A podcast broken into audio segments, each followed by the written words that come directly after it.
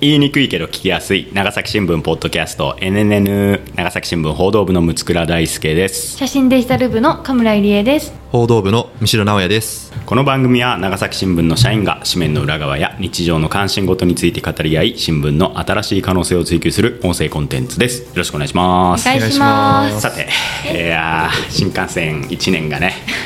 ようやく私も自分の受け持つ原稿すべて出し切って一風呂浴びた顔してもう一風呂浴びた顔で完全にあのサウナ水風呂の後のメンタルと心の状態、あメンタルと心の状態一緒だけど。すっきりしてる。今今一番気持ちいい、早くビールが飲みたいというようなね。あ感じの中あの NNN を撮ってますけどちょっと新幹線関連の話ちょっと一個していいですか？あの23日にそのいろんなね沿線でイベントがあったんですけど、その中でその新幹線と一緒に開業した二つ星っていうね、あのまあ、新幹線と同じ区間の在来線をこう巡るあの観光列車があるんですけどもそれもまあ1周年ですということで、あの出発式みたいなのがね記念にあったんですよ。でそれにあの我がね東園木町の、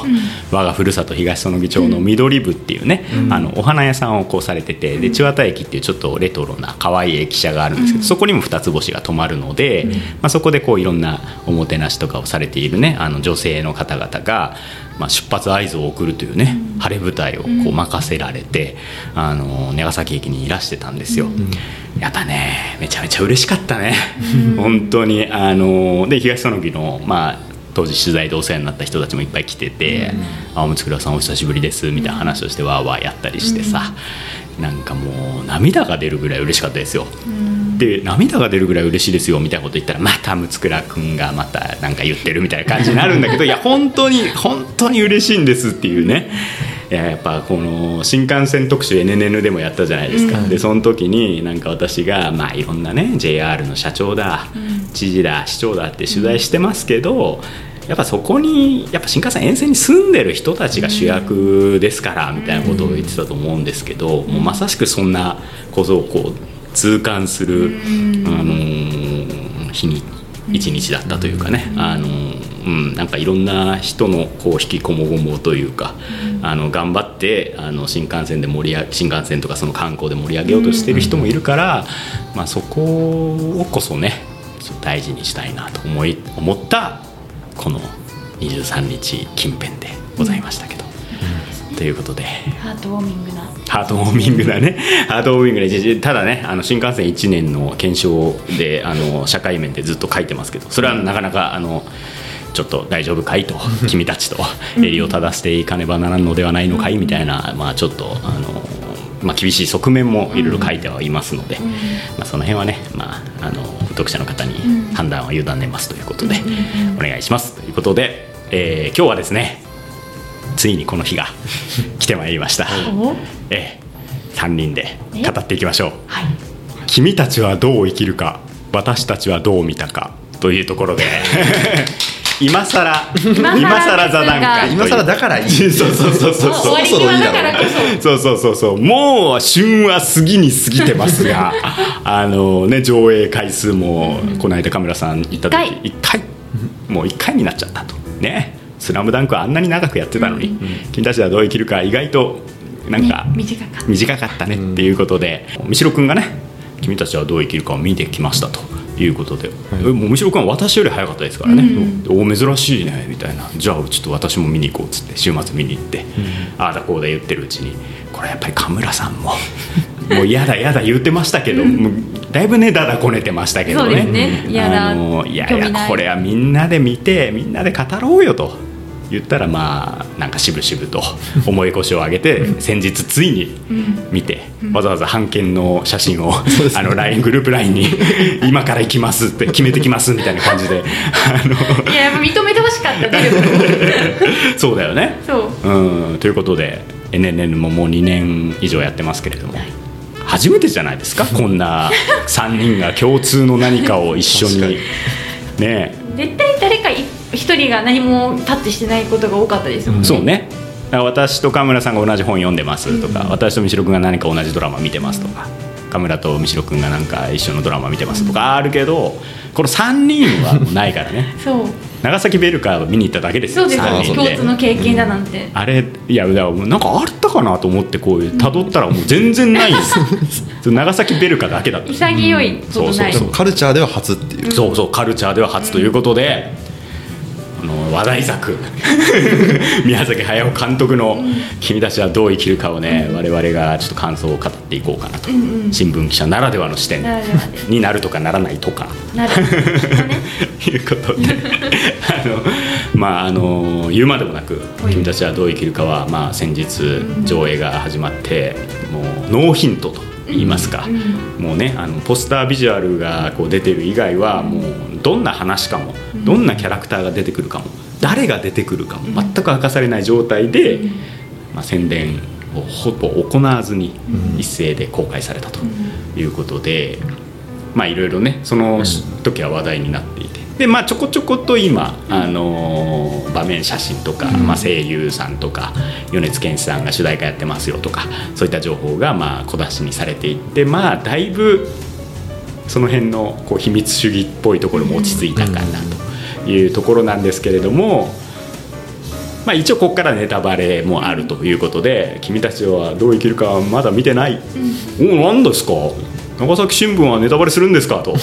いうような人はここちょっとねもう離脱を離脱していただいてお願い。見てから見てから聞いて。いただくと。いうことで、もういもう見れ見ろよもうさあっていう感じだけど カ村さんでさえ。そうそう私で。さえ見ましたからね皆さんね。カムラさんはだいぶ最終列車に近かったそうそうそうそう。うんよく乗ったとそう。いう感じだけもう乗どね。らんばかなと。もう乗らないと。うんね迷惑を二人の目線がそい。そうね。やっぱりいつまでもなんかこの一本が取れないっていうなんか重みがずっと肩に乗ってて、この間そのこの3人とあの猿渡さん宮本君夫妻でね、飲んだ時にも、うん。あの2人も見てたからね。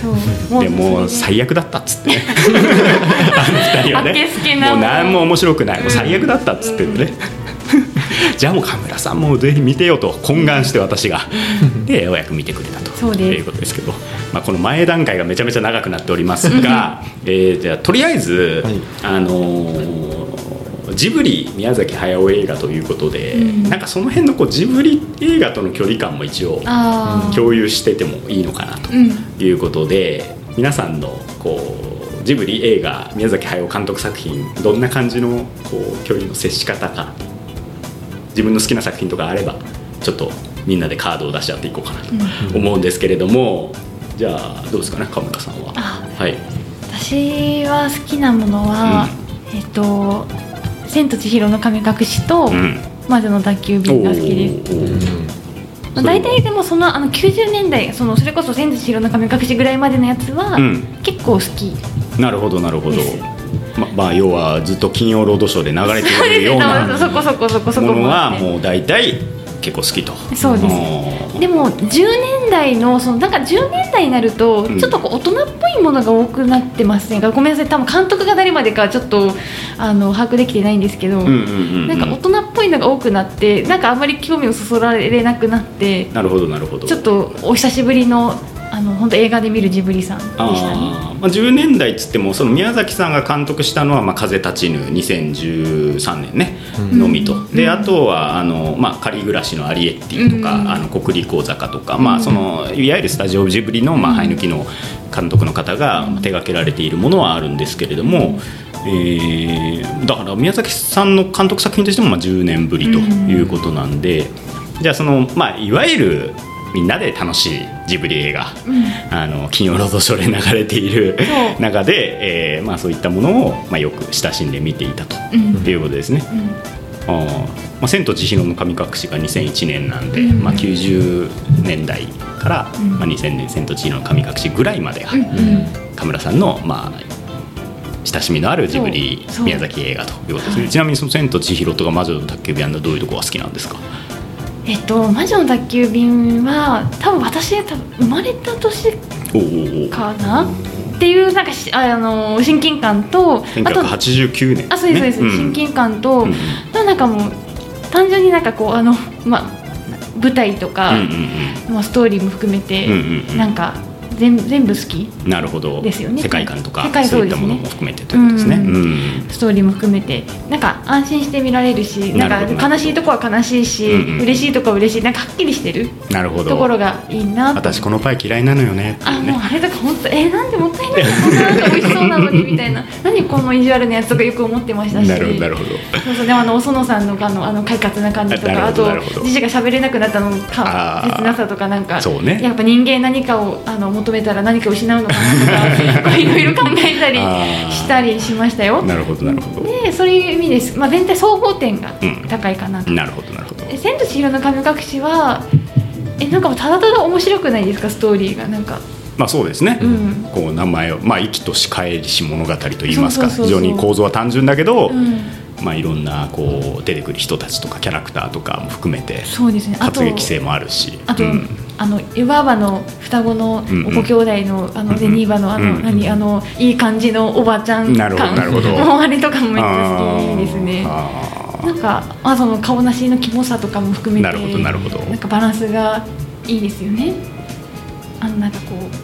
なんていうか孤独なところからこうお友達がいっぱいできてくるところがあーそういうなんかそのストーリー展開も好きみたいな。なるほどね、ううん。ん千と千尋はベストに上げる人は結構いるんじゃないのかなという気もしますけどね、うん。うん。あと曲もなんか劇中歌もすごいなるほど。流行りましたからねあれもね、うん。だいぶね、うん。心洗われますね。ということではい。そんな神村さんはい。三代君ははいあまりカルチャーに興味のないいやでもやっぱそれでも僕もジブリは大結構見てるんですよね。多分僕もその「千と千尋の神隠し」が映画館で初めて見たものじゃないかと思うんですよ。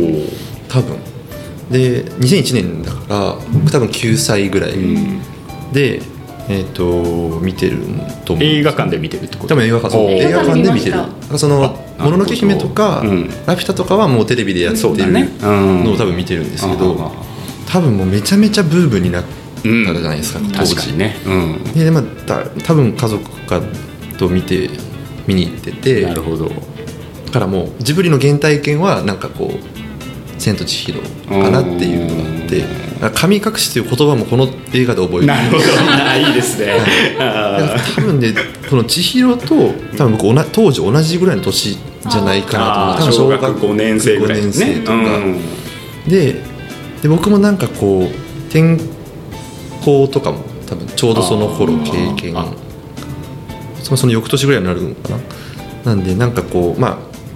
同世代のなるほど、まあ、女の子が、うん。子供がなんか冒険してるって神隠しにあって冒険しているっていううん。なんか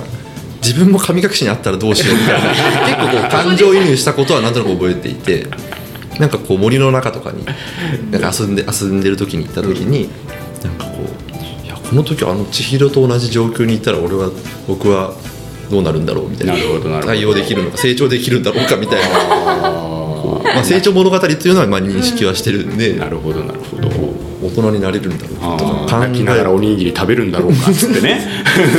なんか僕が言ったら今度はこの白の役はなんか男なんだろうか女なんだろう。かなるほどなるほど。そこまで気にしてる。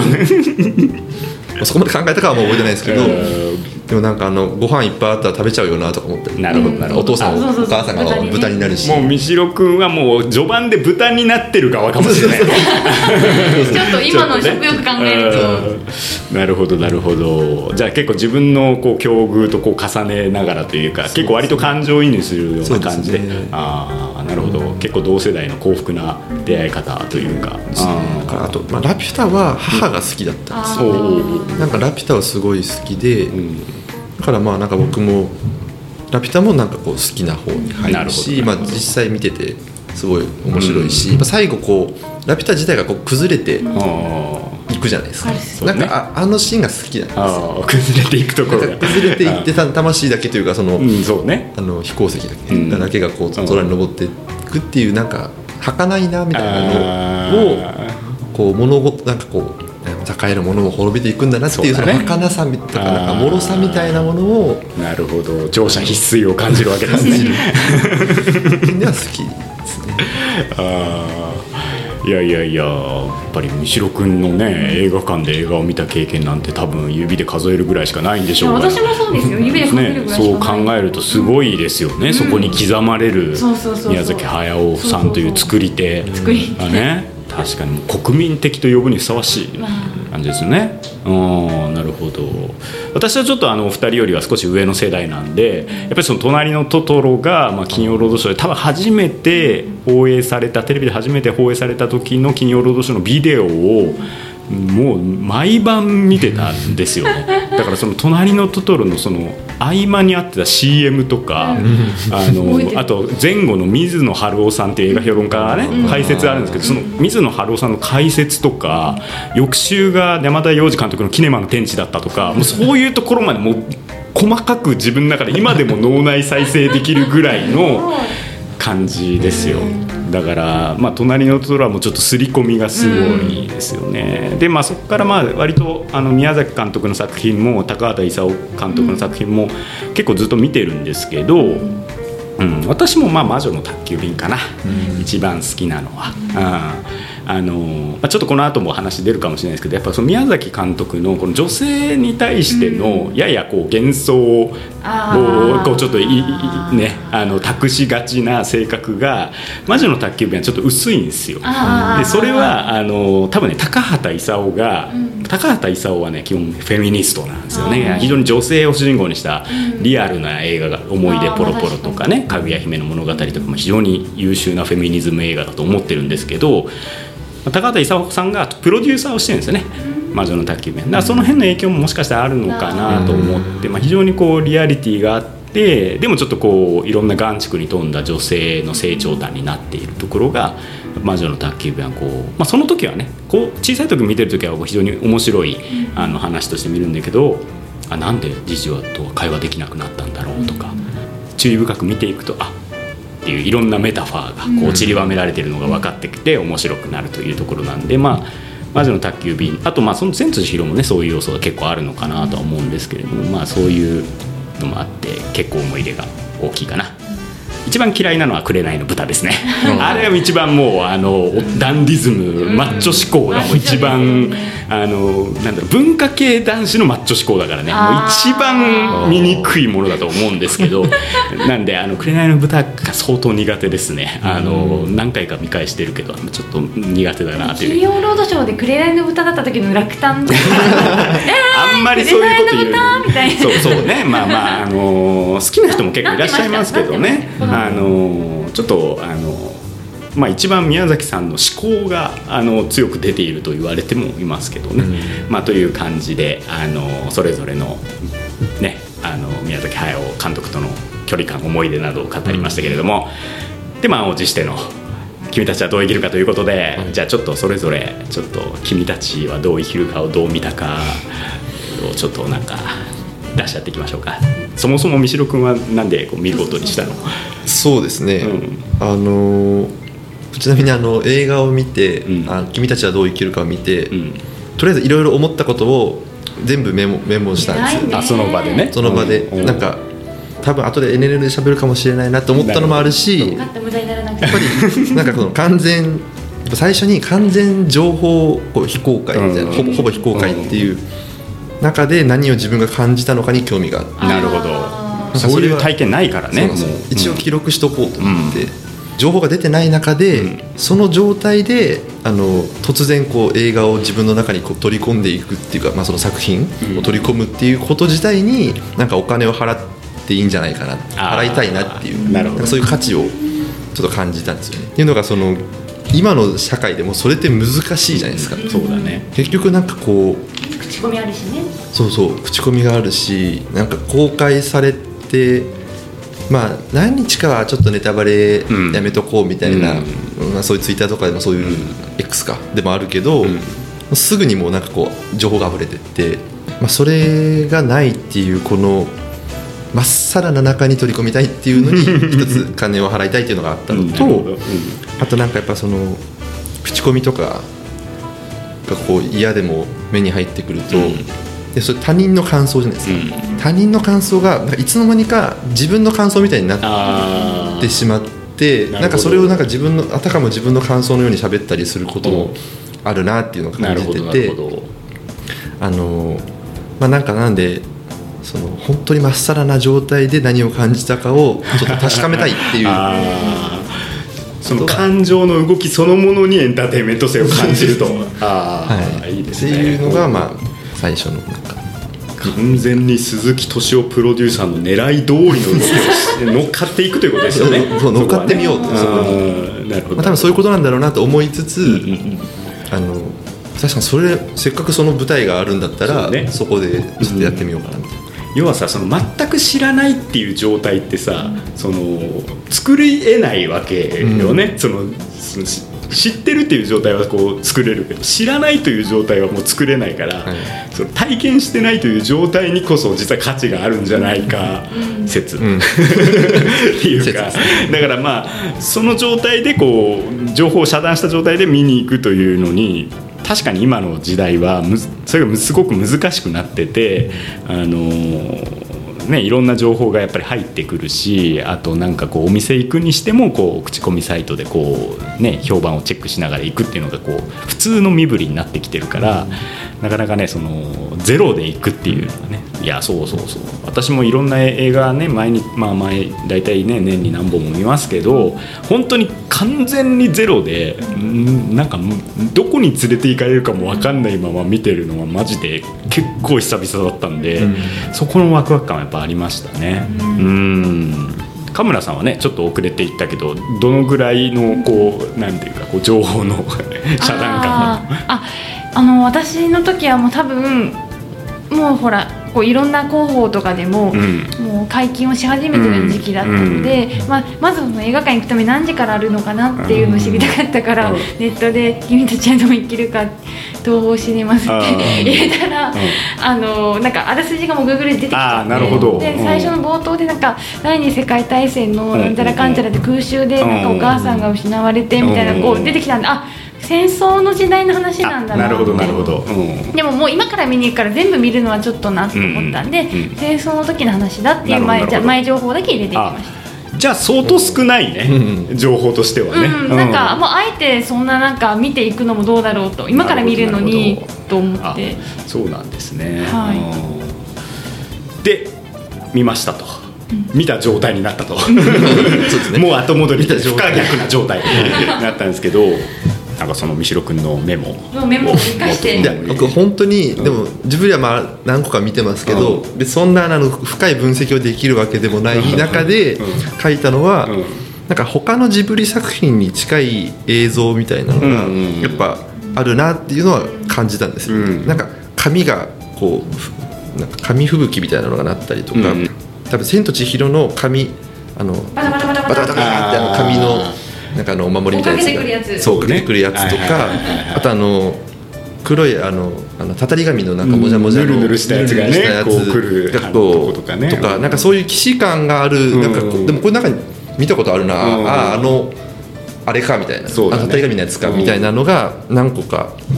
あってうん。あとなんか階段をこう上りう登ったり降りたりするなんかシーンの描き方とか、なんかそういうところでもなんかあこれなんか「千と千尋」でもこういうなんかバタバタバタって走ってるシーンあったなとか、うん。なんかそういうのを感じて感じたっていうのがまず 見た感想、なんかそのなんかストーリーというよりもその映像を見た感想として。自分の中にあるうん。蓄積、いつの間にか蓄積されているジブリの記憶っていうのが すごい感こう呼び覚まされていくんだよね。そうですね。うん。っていう感覚があうりました、ん私はなんかそのムツクラさんから、ん。じゃちょっとだけですよ事前に、うん。そのさっき Google で得た情報は戦争の話だっただけでしたけど、それプラスしてあのなんかオマージュ的なのが多いみたいなのは聞いてたんで、うん。まあ、そこはああなるほどなみたいな風に思ってましたよ。あのこうあ小玉みたいなわらわら。あわらわらね。うんとか、うん。あのほらムツクラさん。も言ってましたけどあのなんかガラスの丸っこいなんかなんかの一部みたいなのがいっぱい屋敷に並んでるやつ。あの飛行機の一部みたいあそうそうそう。なのとか、うん。なんか既視感ねっていうのはこういうことかって思いました。うん。でそれはなんかそこだからそこへのなんかあのなんか発見みたいなのを使ったんですけど、うんうんなんかその時で言うと、うん。うんおもうなんか結論めいた。ええもの違う。なんかそうなんかジブリ的なものを見たみたいな感想でしたそうですね。何かこうジブリに似た何かを見たような。ででもなんかストーリーはちょっとわからない。なんかうん。結構乱暴だ乱暴っていうかえだからそれ今なんなんなんですか？みたいななんか結構こうつなぎが目が悪い。なんかよくわからないっていうか、うん。いきなりパンパン、うん。パンパンってなんかいろんな展開されたような気持ちになって、まあ結局はそのオチは分かったんですけど、うんその過程何の意味があるのっていうのが知りたかったなちょって思いました。三分的なねあ感じというか、あのー一直線になっているようで一直線になってないというかね。そうですそうですうんかそのそれぞれが何の象徴なのかがちょっとよく分かんなかったっていうのもあるしあとはもうこれちょっとあのー本質じゃないんですけどあのなんかお父さん、主人公のお父さん後でキムタクの声だったと聞いて、うんうんうん。あだからなんか嫌な感じだったのかな。なんで嫌な感じってどういうこと？いやそのなんていうかあのななんかあのお父さんってすごいなんかゴリゴリじゃないですか。あのなんていうか本当マッチョそれこそそうマッチョな感じで男性ホルモンで、あ 溢れてる感じで。でなんか自信に満ち溢れてて不必要に、うん。なんかその感ななんか入り私そういう人すごい苦手。なんかこのお父さんイライラするなって思ってたら なんか声が誰が言ってるんだろうと思ったら声がキムタクって聞いてなんか、まあ、別にキムタク木村拓哉さんを別にディスってるわけじゃなくてなんかなんか似てるなってあでも木村拓哉さんって言ったらそのジブリでいうとハウルの声とかされてたじだってゃないですか。ハウルもあんまり好きじゃなかった。あそうなんですね、うんなんかるほど。木村拓哉さんとあんまり合ってないと思ってそのなんかジブリの作品と声が。いやいや一般的にはほらジブリ作品のそのハウルとかの,、の木村拓哉ってすごくこう評価が高いというかよ。あの評判がいい役柄だったと思うんですけどちょっと私映画で見たと思うんですけど、うん。なんかむしろちょっと苦手ってあいう。なんかちょっと嫌だ。な何まあキャラクターもあったんでしょうけど、うんえなんかちょっと嫌だって思って。いやなるほどね。いやあの今回のさ「あの君たちはどう生きるか」のその主人公の真人少年って、なんかその宮崎監督が、まあ、ちょこちょことインタビューで話してるんだと、こう今まで自分が描いてきたその主人公っていうのは非常に快活で、まあ、怪談児で、まあ、カメラさんの言うように、まあ、自信が結構あってみたいな、僕もそのパズーとかめっちゃ苦手なんですよ、何やこいつみたいな。ムスカがかわいそうすぎるやん。と かいつも思ってるんですけどあのそういうでも自分自身はもっとうじうじしててあの陰湿な人間なんだと、だから今回の真人はまあそういう造形になっていると。だからそことこう対比させているところもあるのかなと思うんですね。あのお父さんのその造形って。いやもうびっくりするな。そその真人がさ夜中に起きてきたらさお父さん帰ってきてさ「ただいま」っつってさなんかチュッチュチュッチュし始めるじゃん、あそことかもう嫌だよね、なんか生々しいこれいると思ってみたいないやでもやっぱこうそこにこう真人君のこう陰湿さとか屈折した感じとかがやっぱ出てて、たまらんなっては思いましたよ。あとなんかあの自分で頭打ったのが本当に最後まで意味がわからなくて、ねえ。意味わかんないよねあれうんね。気を気を引きたいでも気を引かれてるし。僕の悪意の象徴ですみたいなこと言ってね。うん。ななんなの誰かを貶めたいとも多分目的もなかっただろうし。なんかもうそこだけがまた不可解で、うん。なんとなくやっぱりこう学校内で、まあ、暴力を振るわれて、でそこに対してで真人は別に自分でこう解決もできるけど、そこで自分をこう自傷を傷つけることによって何かこう現状を変えようとしているそこの陰陰湿さが自分の悪意だってことなんじゃないのかなって思ったりはした。うん。なんかその直で向かわないでそうなんか回りくどいやり方をするしかも自分を傷つけて人の心配もさせてみたいなそういう。うん。でも別に説明しないわけじゃん。これやられたんだとも言わない。嘘をつきたくない、嘘はつかない。けど心配はされたい、みたいなさ。しかもなんかさそのあそこのさ石打った時のさもう血の量がさ血の量おかしくないと思って。もう毒々出ててもっと多分タラーなんですよね。そこに帽子かぶってなんかもうぶちゃーみたいな、なんかあのなんていうかもののけ姫的な感じになってえちょっともののけ姫やんっていなってやその辺のさなんかそのアニメーションのさこうちょっと若干か大げさすぎないかぐらいのなんかこう表現がなんかちょっとジブリ映画を見てるなって感じをますますこうかきたてるというか最初のさあの真人がさそのなんかお母さんその実家に行った時にさ、その車な何馬車みたいなのあるじゃない、うん。人力車みたいな。あそこのさなんかこう乗るたびにこう人力車が傾いてもうフェティッシュすぎるだろうみたいな。えそこに気づくなんかフェティッシュだと。なんかこうギシギシみたいな感じでなんかちょっとこう真人が足を入れるとこう少し傾くんだよねでなんかまた乗るとこうちょっと揺れるみたいな感じの。いやそこに力入れんよ普通の アニメはみたいな。でもなんかそこにたまらなくジブリの感じがするすごいするというかなんか最初のね火事のとこ起きてるところで真人がなんか一回出ていくけどなんか思い出して戻ってなんかもう一回着替えて出ていくとかなんかあのワンアクション みたいなのがすごいジブリっぽいなみたいな その点わかります。だからなんかその海城君とかカムラさんの言うようにそのちょっと自己言及的というかジジブリっぽさをあえてこう若干デフォルメ大げさにデフォルメして、うん。ジブリ的なものをこう自分でやってるみたいなところもなんとなく若干のわざとらしさあざとさすら感じるぐらいのなんか表現だなっては思いましたけどね。あと、うん。お母さんが森に入ったの結局ななんどういうことなの？お母さんがで義理のお母さん義理のお母さんね。夏子お母さんね。なんなの、う んそのなんか具合悪くて山に伏せてるお母さんがあの森に入ってそのなんかよくわかんない世界に行くっていうのは、うん。どういうことの象徴なの？と思って。うん。あれは何だろうね。もとあれあれがそこがよくわかんないんですよね。真人のここう心の中の冒険なのか、そうあれがね現実にそうなってるのかがちょっとよくわかんないみたいなところあるよね。でも実際にそのねあの真人がいなくなって大騒ぎしてるみたいな話もまあでもあれも含めて真人のこう一人芝居なのかもしれないし、っていうのはありますけどね。でもなんか鳥のおじさんはなんか待ってますぞとか、なんかあなたが世界を変えるみたいなこと言って。鳥のおじさんね。だけど結局別になんか世界を変えるとかうん。の話、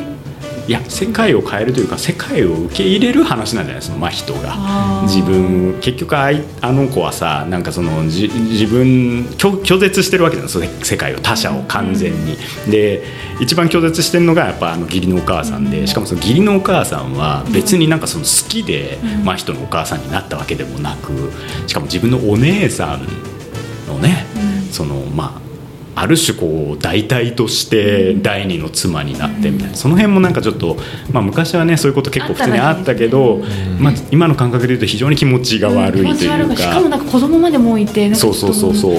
その辺もねそのタイミング感もねえじゃあもう結構前からみたいな感じの、いやそこら辺の生々しさもね若干こうね、うん、で真人がその下の世界っていうのにどんどん降りていくじゃないですか、うん。だから自分のお母さんに会うんだけど、そのお母さんでかつ可憐な少女っていうキャラクター造形も、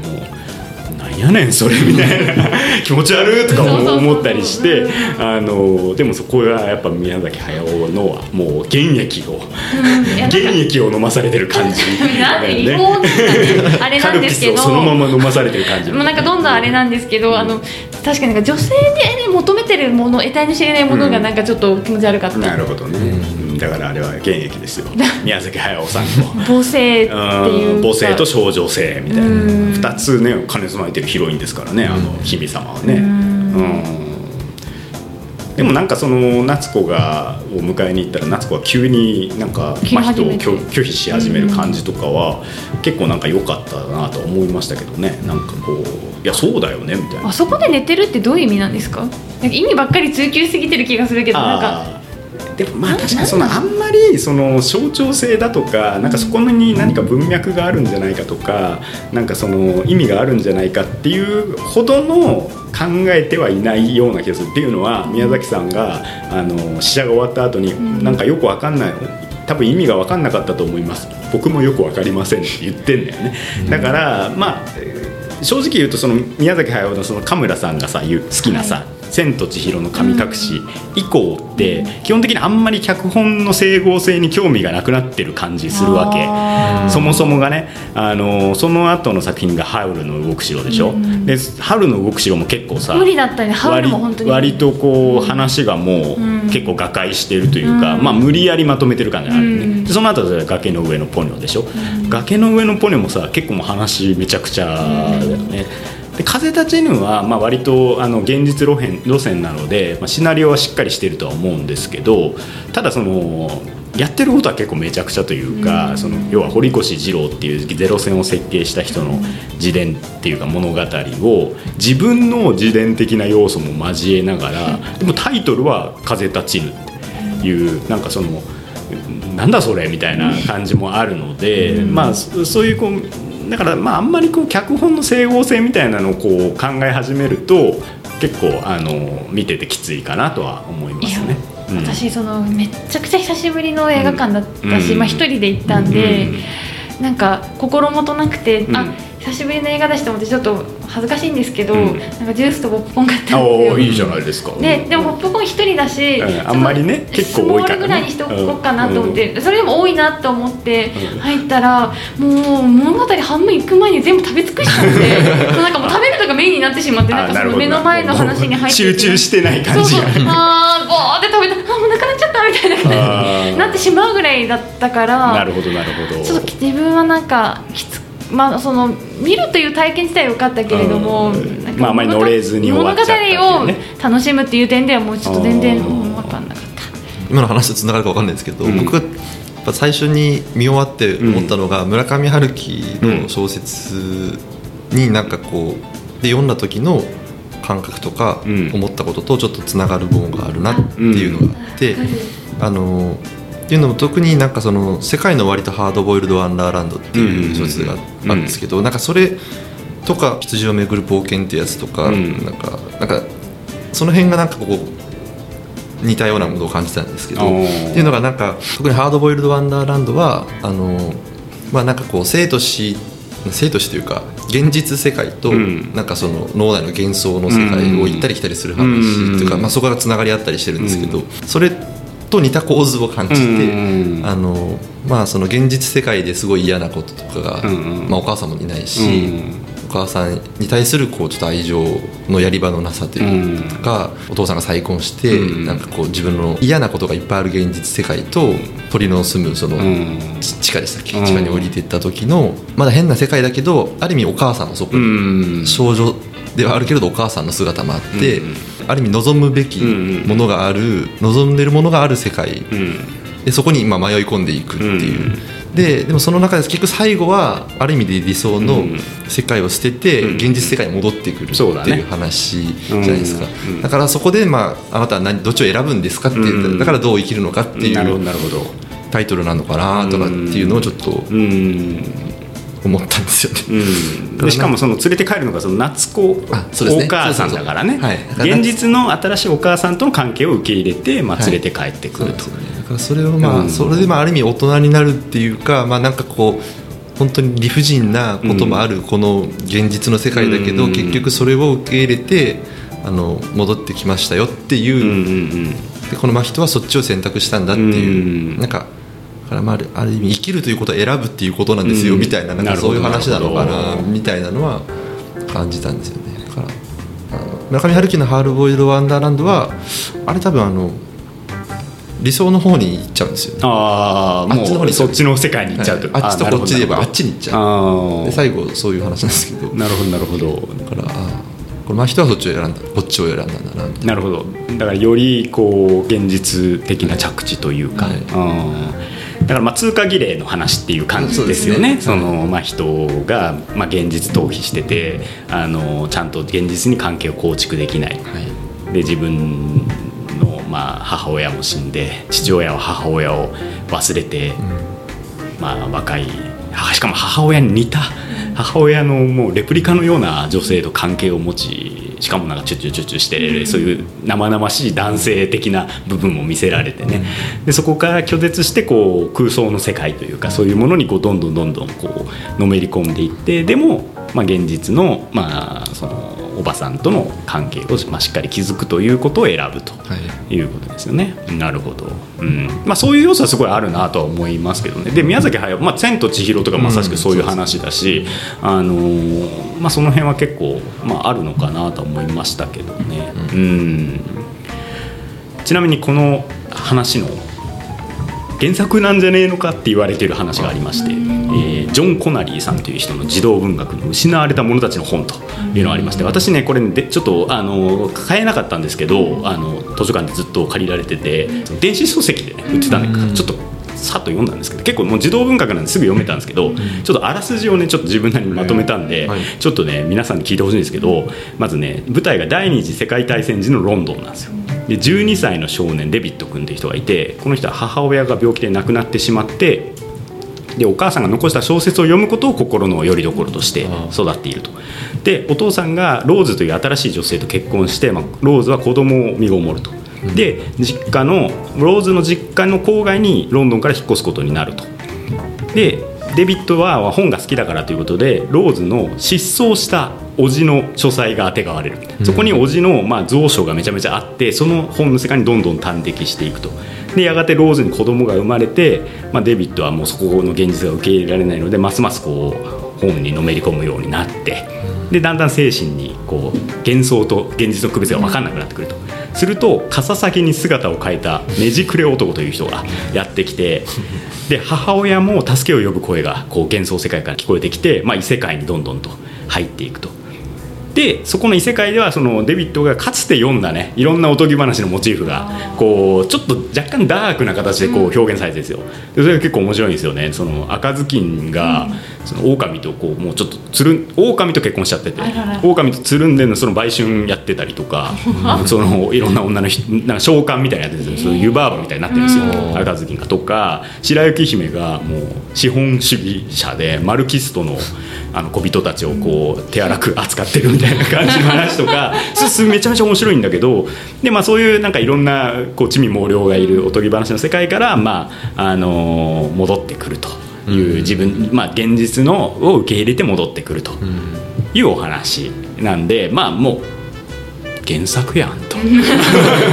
これ原作やろというとであの鈴木敏夫さんのその本の中に、まあ、そのこの宮崎さんがこのはこの本だっていうふうには言われてないんだけど宮崎さんがそのアイルランド人が書いた児童文学を渡してきて、えー読んでみてくれと言ってで鈴木さんがあこれは今の時代の長編映画にするにふさわしいねと評価してでこれどうしようという話になった時にまあいろいろ考えてた宮崎さんが、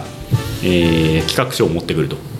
でそこには引退宣言を撤回しますということと、えーこの本に刺激を受けたけど原作にはしないと、で日本を舞台にするということと、で監督は自分がやるということが書かれてたそうなんですよね。だからたおそらくこれがあのこの「失われた者たちの本で」で実際「失われた者たちの本」の推薦文を宮崎さんが書いてる OB を書いてるのでおそらくこれだろうというふうに一般的には言われてて。なんでこれを多分モチーフにしてると。でこれを多分私の予想ではその真人が入っていく世界がもっと直接的にジブリの過去のジブリの世界をモチーフにしたあのサンプリング世界になっているところをこう冒険していって戻ってくる話にを構想してたんじゃないのかなって思うんですよね。まあ、おそらくそういう、あのところからあの物語ができてるのかなと思うんですけれども、うん。あともう一個ですねあのちょっとあのキーワードになってるものがあってこれ映画なんですけどこれフェデリコ・フェリーニの「8か2分の1」っていう映画があるんですよ。8と2分の1、あー。ね8か2分の1っていうんですけどこれねあの映画好きというか映画のそのオールタイムベストとかよ映画史に残るベスト10とかその評論家が選ぶ映画ベスト10とかには、まあ、ほぼ必ず入ってくるぐらいの結構有名なクラシック中のクラシックなんですけどこれがねえっとねフェリーニ監督の長編8作目なんですけどあのフェリーニ監督はその共同監督を1本してる。だからそこは2分の1だよね。だから2分の1プラス8本目っていう意味のそれがそのままタイトルになってる。でこれどういう話かというとそのおそらくフェリーニが自分をそのモデルにしたとおぼしき映画監督の人がもう全然作品ができないと。スランプに陥っちゃって現実逃避ばっかりしてたらだんだん現実とそのりその空想の境目がつかなくなっていってどんどんどんどんそっちの世界に入っていくっていう話だからこれもすごくあの君たちはどう生きるかっぽい、ですごいあの8か2分の1と全く同じカットがんですよ、あの君たちはどう生きるかに。これ8か2分の1やんっていうふうに思ってあの なんで思えるのがそれ いやすごい有名なカットがあってあのそうそうそうそれなんで多分これは宮崎さんのその自己言及的な自分のキャリアをあのなんかこうこう総括するような話なんだろうな創作についての話なんだろうなというふうに思うわけですよね。とするとじゃあ誰が宮崎駿なのかというと多分真人君も宮崎駿の自分の少年時代を多分モチーフにしてると思うんですけれども、やっぱあの大おじさんですよね。大おじさんは、まあ、宮崎駿というか、まあ、高畑勲という説もあるんですが、あの人って要は自分の下の世界をにもう完全に行っちゃった人なわけじゃないですか。その自分の美しい世界で多分鳥人間じゃん全部、全部鳥人間であの多分鳥ってさその宮崎監督にとってはさ空を飛ぶ能力ってすごい大事な能力じゃない、宮崎作品においては。だから多分その自分にとって美しくて気高い崇高なものの象徴としての鳥を鳥だけがいる醜い人間のいない世界というものを作り上げた大おじさんだけど実際鳥めっちゃバカで あのあのインコたちとかさすげえ暴力的であのすげえアホであのうんこばっかしててみたいな。だからなんかその決して鳥もなんかその美しいだけじゃない。鳥にも醜いところとかダメなところとかいっぱいあって。でもなんかその後ろでなんかお茶作ってたりとかさなんか打ち上げしてたりとかそういうなんかちょっと可愛いところもあるしでも一方でアホで。なんか暴力的なところもあって。だから多分王子さんは自分の理想の世界に逃げ込んで自分にとって美しい世界を作ったんだけど実際はそんなことは難しくて、でいつまでたっても自分のこう積み木神のジェンガを俺が言う神のジェンガをずっとやってると。で13個の石というのを積み上げていくっていうのは宮崎監督の、まあ、長編作品が12本。プラス「未来少年コナン」で13本ということなのでは？だから自分の世界を、まあ、人に引き使いをせようとする。でもそもそもイマジネーションっていうのは 引き継げないというか、うん、あのそれは無理なんじゃないのという話なんじゃないかなと思うんですよね。うん。で実際この「君たちはどう生きるかは」あのー、作画監督を本田武さんという方がやられててこれは宮崎さんが育てたんじゃなくて庵野秀明さんが育てた人なんですよ。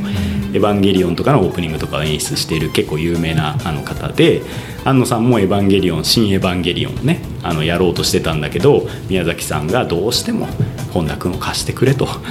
もう毎日鈴木敏夫が庵野秀明のところに通って貸してくれっつって安野さんがもう根負けしてもう本人がいいって言うならそれに任せますよって言って引っ張ってきた人。だから宮崎さんはジブリで自分の、まあ、宮崎五郎さんという息子も含めて自分の本当の息子を育てられなかったんだよね多分ね。だけどこの映画自体には、まあ、本当にそうそうたるあのアニメスタジオが参加しているのでそういう意味ではやっぱり宮崎さんの監督の作品だから参加したいっていう若手の人はたくさんいて、そういう意味ではこう、まあ、何かが継承されたけど技術技術はね技術とかアニメーションの文化自体は継承されたけどイマジネーションはやっぱり継承できないよね、うん、っていう話なんじゃないかなと。私は理解しました。気持ちいいですね。いろいろつながっていくみたいな。そうそう。だから多分真人君の真人君のような少年時代を宮崎さんは捏造してるというか自分の中で。こういう少年時代だったら自分の人生は綺麗に閉じてた閉じてるのになみたいなところもあるのかな。実際宮崎さんのお母さんって別に結構大往生してる、いや私宮崎さんあお母さんこんなにねそのお母さんに対してのその異様なオブセッションがあるじゃないの、うん、だからなんか若い時に子供の時にお母さん亡くなったりしてんのかなと思ったらいやいや全然そんなことなくてお母さんすごい元気ピンピンしてて。宮崎さんは70年代をね生き抜いてる人だから、まあ、結構思想もさちょっとこうリベラルなんだけど、お母さんはすごい抑散的な人で、そこのお母さんとの折り合いっていうのはあんまりついてなかったみたいね、だから逆にもうそういうお母さんがこうもう早くして亡くなってその一生お母さんに憧れ続ける人生への憧れみたいな すごい複雑ななんか感じをなんかこう実際の宮崎さんのそのなんていうかこう人生とかをこう読んでるとなんかそこを感じたりした。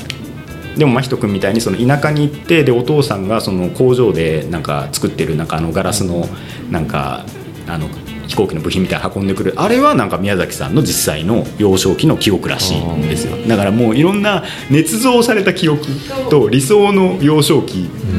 こうであってほしかったみたいな感じと実際のものがもう混濁してて宮崎さん自身がもう幻想と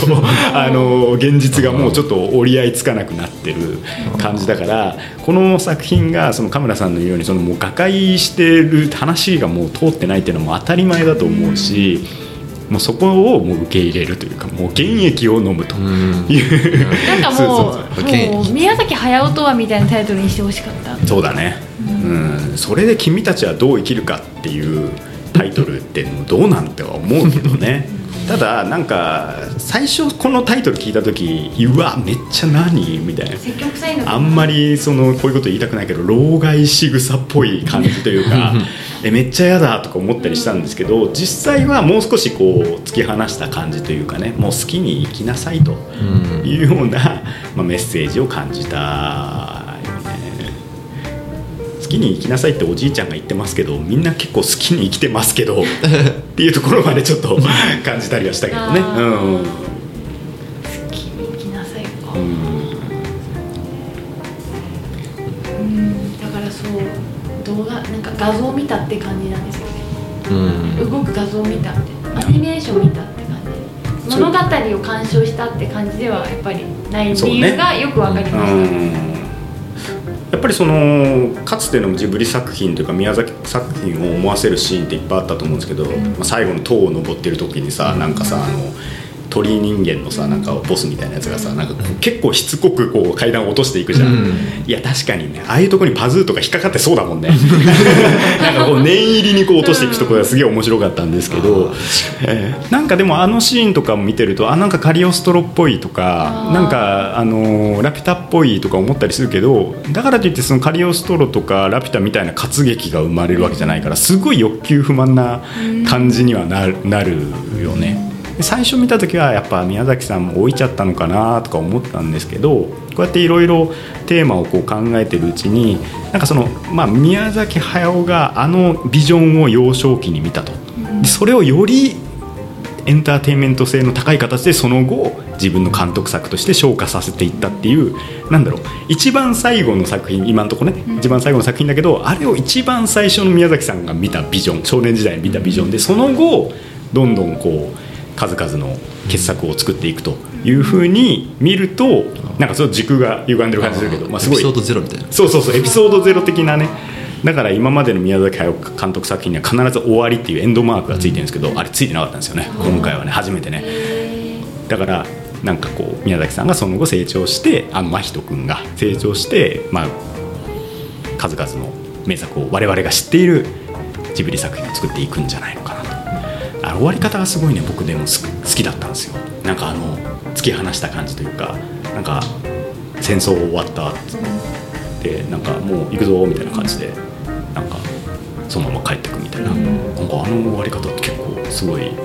良くない？なんかああいうなんかああでもなんかそんな感じだよね。でも確かにその少年時代の終わりってなんかはっきりとなんか冒険があって帰ってきてっていう感じじゃなくてなんかいつの間にかなんかあのこの時点であ自分の少年時代終わってたんだなみたいな振り返るとみたいな。なんかその辺のなんかこうすごくこうドライな感じがなんかめっちゃ良かったんですよね。なんかうん。なんかちょっとあなんかあっけないみたいな感じがなんかそこも含めてなんかすごい。うん。なんかでも僕もなんか別にストーリーとかうん。もともとうん。僕なんか音楽とかも、うん。あの歌詞の意味とかをすごいこうなんかこうなんていうかな胸にこう入れて、うん。なんか味わうっていうよりも、うん。も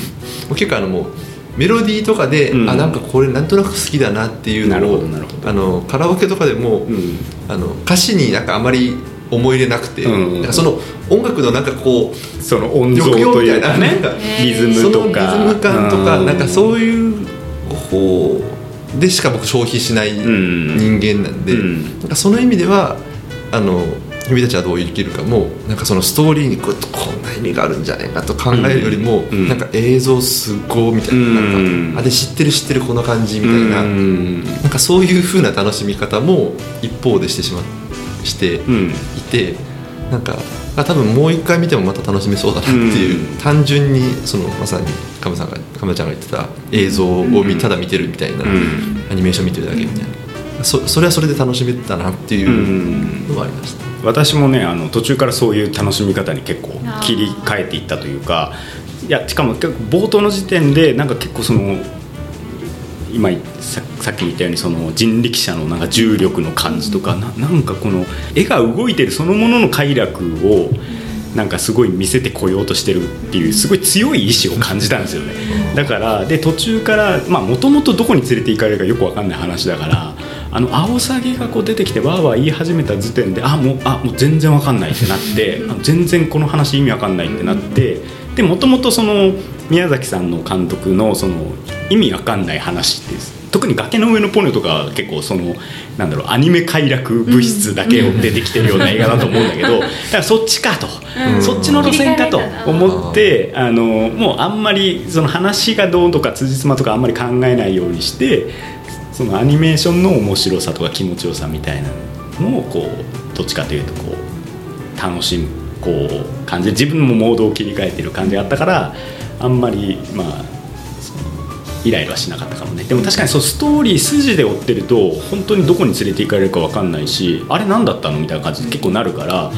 イライラしちゃうっていうのはすごい分かるね、うん。でもアニメーション作ってる人からしたらそれが本筋なんですかね？その、あんどう生き生きと動かすかとか本物のように見せるかとか表現をするかってそこが多分一番大事で、うん。ストーリーってなんか二の次三の次だったのかもしれないです。でもさやっぱ天空の城城ラピュタとかさカリオストロの城ってやっぱアニメのこう動きのこう活劇性というかさ、生き生きしてる感じと物語の盛り上がりがやっぱ完全に一致してるからやっぱワクワクできると思うんですよね、うん。だから私はどっちも大事だと思うし、うん。宮崎さんはどっちもできてた人だと思うんだけど、やっぱ途中からなんかそういうこう話をこうだって人生って辻褄合うもんじゃないしっていう感じにやっぱこう変わっていったのかもしれないなとは思うよね。うん私はもうあのさっきの歌の三代君の例えで言ったら、うん。結構歌詞で聴いちゃう人間だから多分そういう人はもう難しかったかもしれなないるほどね、うん。うん。やっぱこう、うん、でも結構今のなんか若い人というかあの、うん。若手の人とかと喋ってるとやっぱりこう映画とかをシナリオで見てる人って結構いるんだなって思うんですよね。だからあのファスト映画みたいな商品のされ方ってそういう部分もあるのかなみたいな、うん。どういう話かっていうことをなんかこう知りたいっていう。でもまあね私からみするともうなんか別にそれそのシナリオだけでもないしね映画の要素ってみたいな、全然結構話めちゃくちゃでも面白かったなって映画も結構あるしあのまあその辺のこう一つだけでもないかな、そいろんな映画っていうのはいろんな側面がやっぱあったりするからね。うん、でもまあその宮崎さんはまあ、その特にねそのカムラさんが好きな作品とかに関して言えばもう本当にシナリオの、まあ、での盛り上がりとアニメーションのその快楽表現っていうものがすごく一致してるからやっぱそこををなんか思い出した状態でしかもなんかこう。ね、微妙にその当時のん。宮崎駿作品のこう要素をこうちょっとこうあ、うん、あその味知ってるみたいな感じですごいあそれ今のあれちょっともうちょっとみたいな感じで思い出せせられるからなんかちょっとこうずっとね、うん。何かこうカレー味の何かを食べさせられてカレーが食べれないみたいなそうそう。そうそう本当そうに本当いやそういう。ジブリを見てるんだろうけどジブリっぽくなっていかないな、終わったみたいな感じでした。そうねだから味のするものをずっと与えられてる感じ。そうそうそうそうそう。だよねジブリ味。みたいなそう。ジブリ味を味わいに。三代君はもう味美味しい最高みたいな。知ってる。あそうそうそう。っていう感じであの、まあ、楽しめたっていうところもあるのかもね。うん。いやー面白いですね。なんかちょっとこういろんななんかやっぱこう三者三様の見方があるというか、見えてる。同じ作品を見てるのに全然違う、あの風景を見ている感じが すげえ面白いなとか思ったからあのいやいい経験でした。本当に。田村さん見てくれてありがとう。ね。見ところを見てくれてありがとう。このこの時間が一番良かったと。でもね、うん。映画もい映画もいいなと思いました。映画を見るっていう時間がうん。日常にあるのはいいなと思いました、んか。あなるほど。ちょっとうん久々に映画館行ってみると、うんそうそうそうそう。なんそこその体験自体楽しい。そうそうそうそう。その体験自体は楽しかったからうんよかったなって。なるほど。言ってよかったなと思いあます。ーいやそうだよそれが分かっただけでもよかったです。そうだよこれで映画嫌いになったらなんか僕たちの責任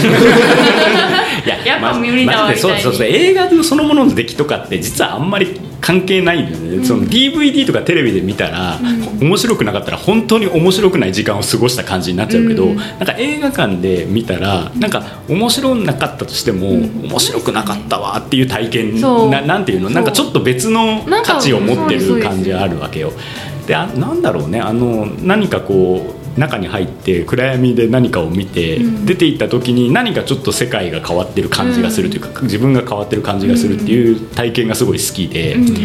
でその後こうやってこうあれについてこうああだこうだ言ってることでなんか同じものを見てるのに全然違うものを見ている感じとかもすごい好きで、だからなんかそういう共有とか体験性含めて自分は映画が好きなんで、なんかそれをちょっと君たちと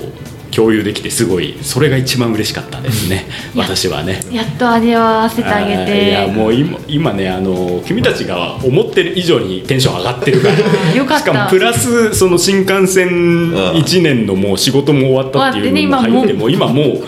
もうもう快楽物質がブワーみたいな。うわーみたいな。いつになんか明るい表情しますよね本当に。なんかこの何今何時ですか？この9時48分と思えない。後で聞き返したらすごい俺テンション高いなみたいなそうだそうあのそんな音声になってる可能性あるけどね、うん。いやでもすごい良かったです。あとは何かあるかな？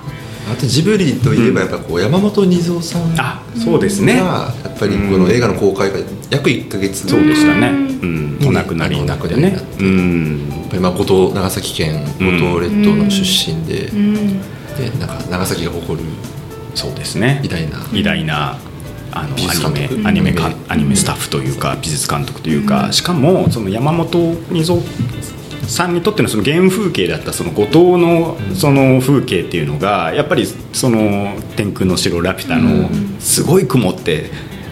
まあ、パズーがいてもうそのシナリオに書いてあると。すごい雲。でそれを書けということとかさまざ、まな、ね、宮崎さんとか高畑さんみたいなこの無理難題を言ってくるような天才たちを相手に、まあ、非常にこう明確なビジョンをしかも自分のその心の中にある原風景として提供してきたっていうのはなんか我々としては非常にあの誇らしいし。まあまあご本人のねすごくこう素朴な人柄プラスそのまあ牧さんとかがこう評伝に書いてらっしゃいましたけど、その仕事に対してのその厳しさっていうものもなんかあって、まあ、非常にこう惜しい人材だったなとは思うんですけれども、まあでもなんかねあの坂本龍一さんもねおっしゃってましたけどやっぱり人の命は短いが芸術は残るんだということで、山本さんが残した数々の作品もねやっぱこういった形で残っていくんじゃないのかなと思いますよ。うん。しかもねジブリ作品ってその宮崎そのねなんか三代君とか神村さんとか言ってたようにその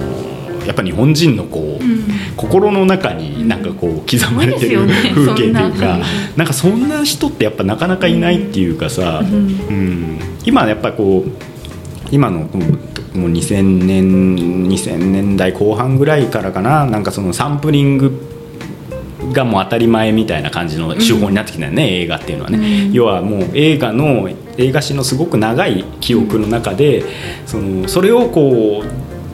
何かこうい韻を踏むというかそう再現することでよりこう深い意味を持たせるみたいな手法っていうのがもう結構映画では当たり前になってきてて、えーでもそれってなんかそれを知ってることがやっぱその知識が共有されてることが結構前提になっているんですよ。で例えばこの今放映してる「バービー」とかって2001年宇宙の旅っていう SF 映画のまあパロディというかシーンで始まるんだよね。でそれってに2001年宇宙の旅を知らないと何何のシーンか全く分かんないわけよ。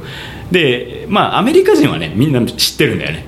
2001年宇宙の旅はね、こういうものだって。でも日本人って多分テレビでも全然放映されてないし分かんないポカーンってなっちゃうと思うんだよね。だからこの体験とか映像ビジョンが共有されてるってすごい表現に関わってくることだと思うんですけれどもそういう意味ではさ宮崎駿監督の作品ってもう本当に日本人のこう心の中にビジョンが深く共有されてて、誰でもそういうシーンを見るとあなんとかっぽいっていうことがこう共有されてるってこと自体がやっぱりすごく稀有な存在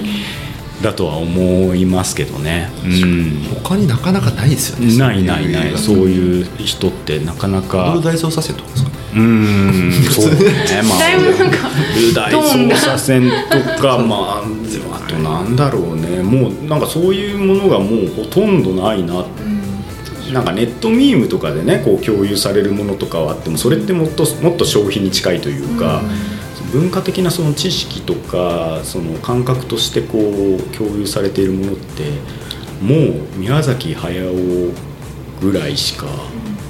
ないのかもね。なんとなくストーリー説明できますもんね「そうもののけ姫」とか「そうラピュタ」とかそうそうそう「千と千尋」とか「うん。魔女の宅急便」とか。っていうのもあるよね、うん、まあまあそのすごく単純な構造っていうのもあるんだよね。行って帰ってくる話がほとんどだから、宮崎さんの 作品って。まあまあね「魔女の宅急便」は結構行ったままの作品だから、あれ？そういう意味ではちょっとあのなんていうかそう特殊なんだよね。結構あれってなんかこう通過儀礼のようで実はその成長しきらないとこがあの映画のなんかすごくいいところだと思ってるのね。そその終わり方も結構好きなんだよね。途中で終わってる感じというかまだ危機の物語が続いている感じっていうのがすごいいいなと思うんですけどでも他はもう行って帰ってくる話がほとんど今回のも含めてね。だから結構単純明快でこうどういう話かっていうのがこう記憶されやすいっていうのもあるのかもしれないですよね。うん。ということで今日はたっぷり1時間喋ってきましたが、い。皆さんね君たちはどう生きるかどう見たかの感想もねなんかもしよかったら寄せてもらえると。私は全然こう違うぞみたいな。こう見たぞ。そうそうそうそう私はこう見たことあると思うんでちょっとそういうのもねちょっと聞いてみたい気がしますけれども、ということでじゃあ今日はこのくらいにしておきましょう。お願いします。はい。この番組 NNN は毎週金曜日午後6時に配信しています。Apple Podcast、Spotify、Google Podcast、Amazon Music そして Voicy でも、えー配信しております番組へのご意見ご感想メンバーへの質問などは概要欄にあるアンケートフォームからお寄せください。公式 X もあるのでぜひフォローしてください。はい。長崎新聞ポッドキャスト NNN お送りしてきたのは長崎新聞報道部の六倉大輔と写真デジタル部の神村ゆりえと報道部の三代直也でした。それではまた来週。さようなら。さようなら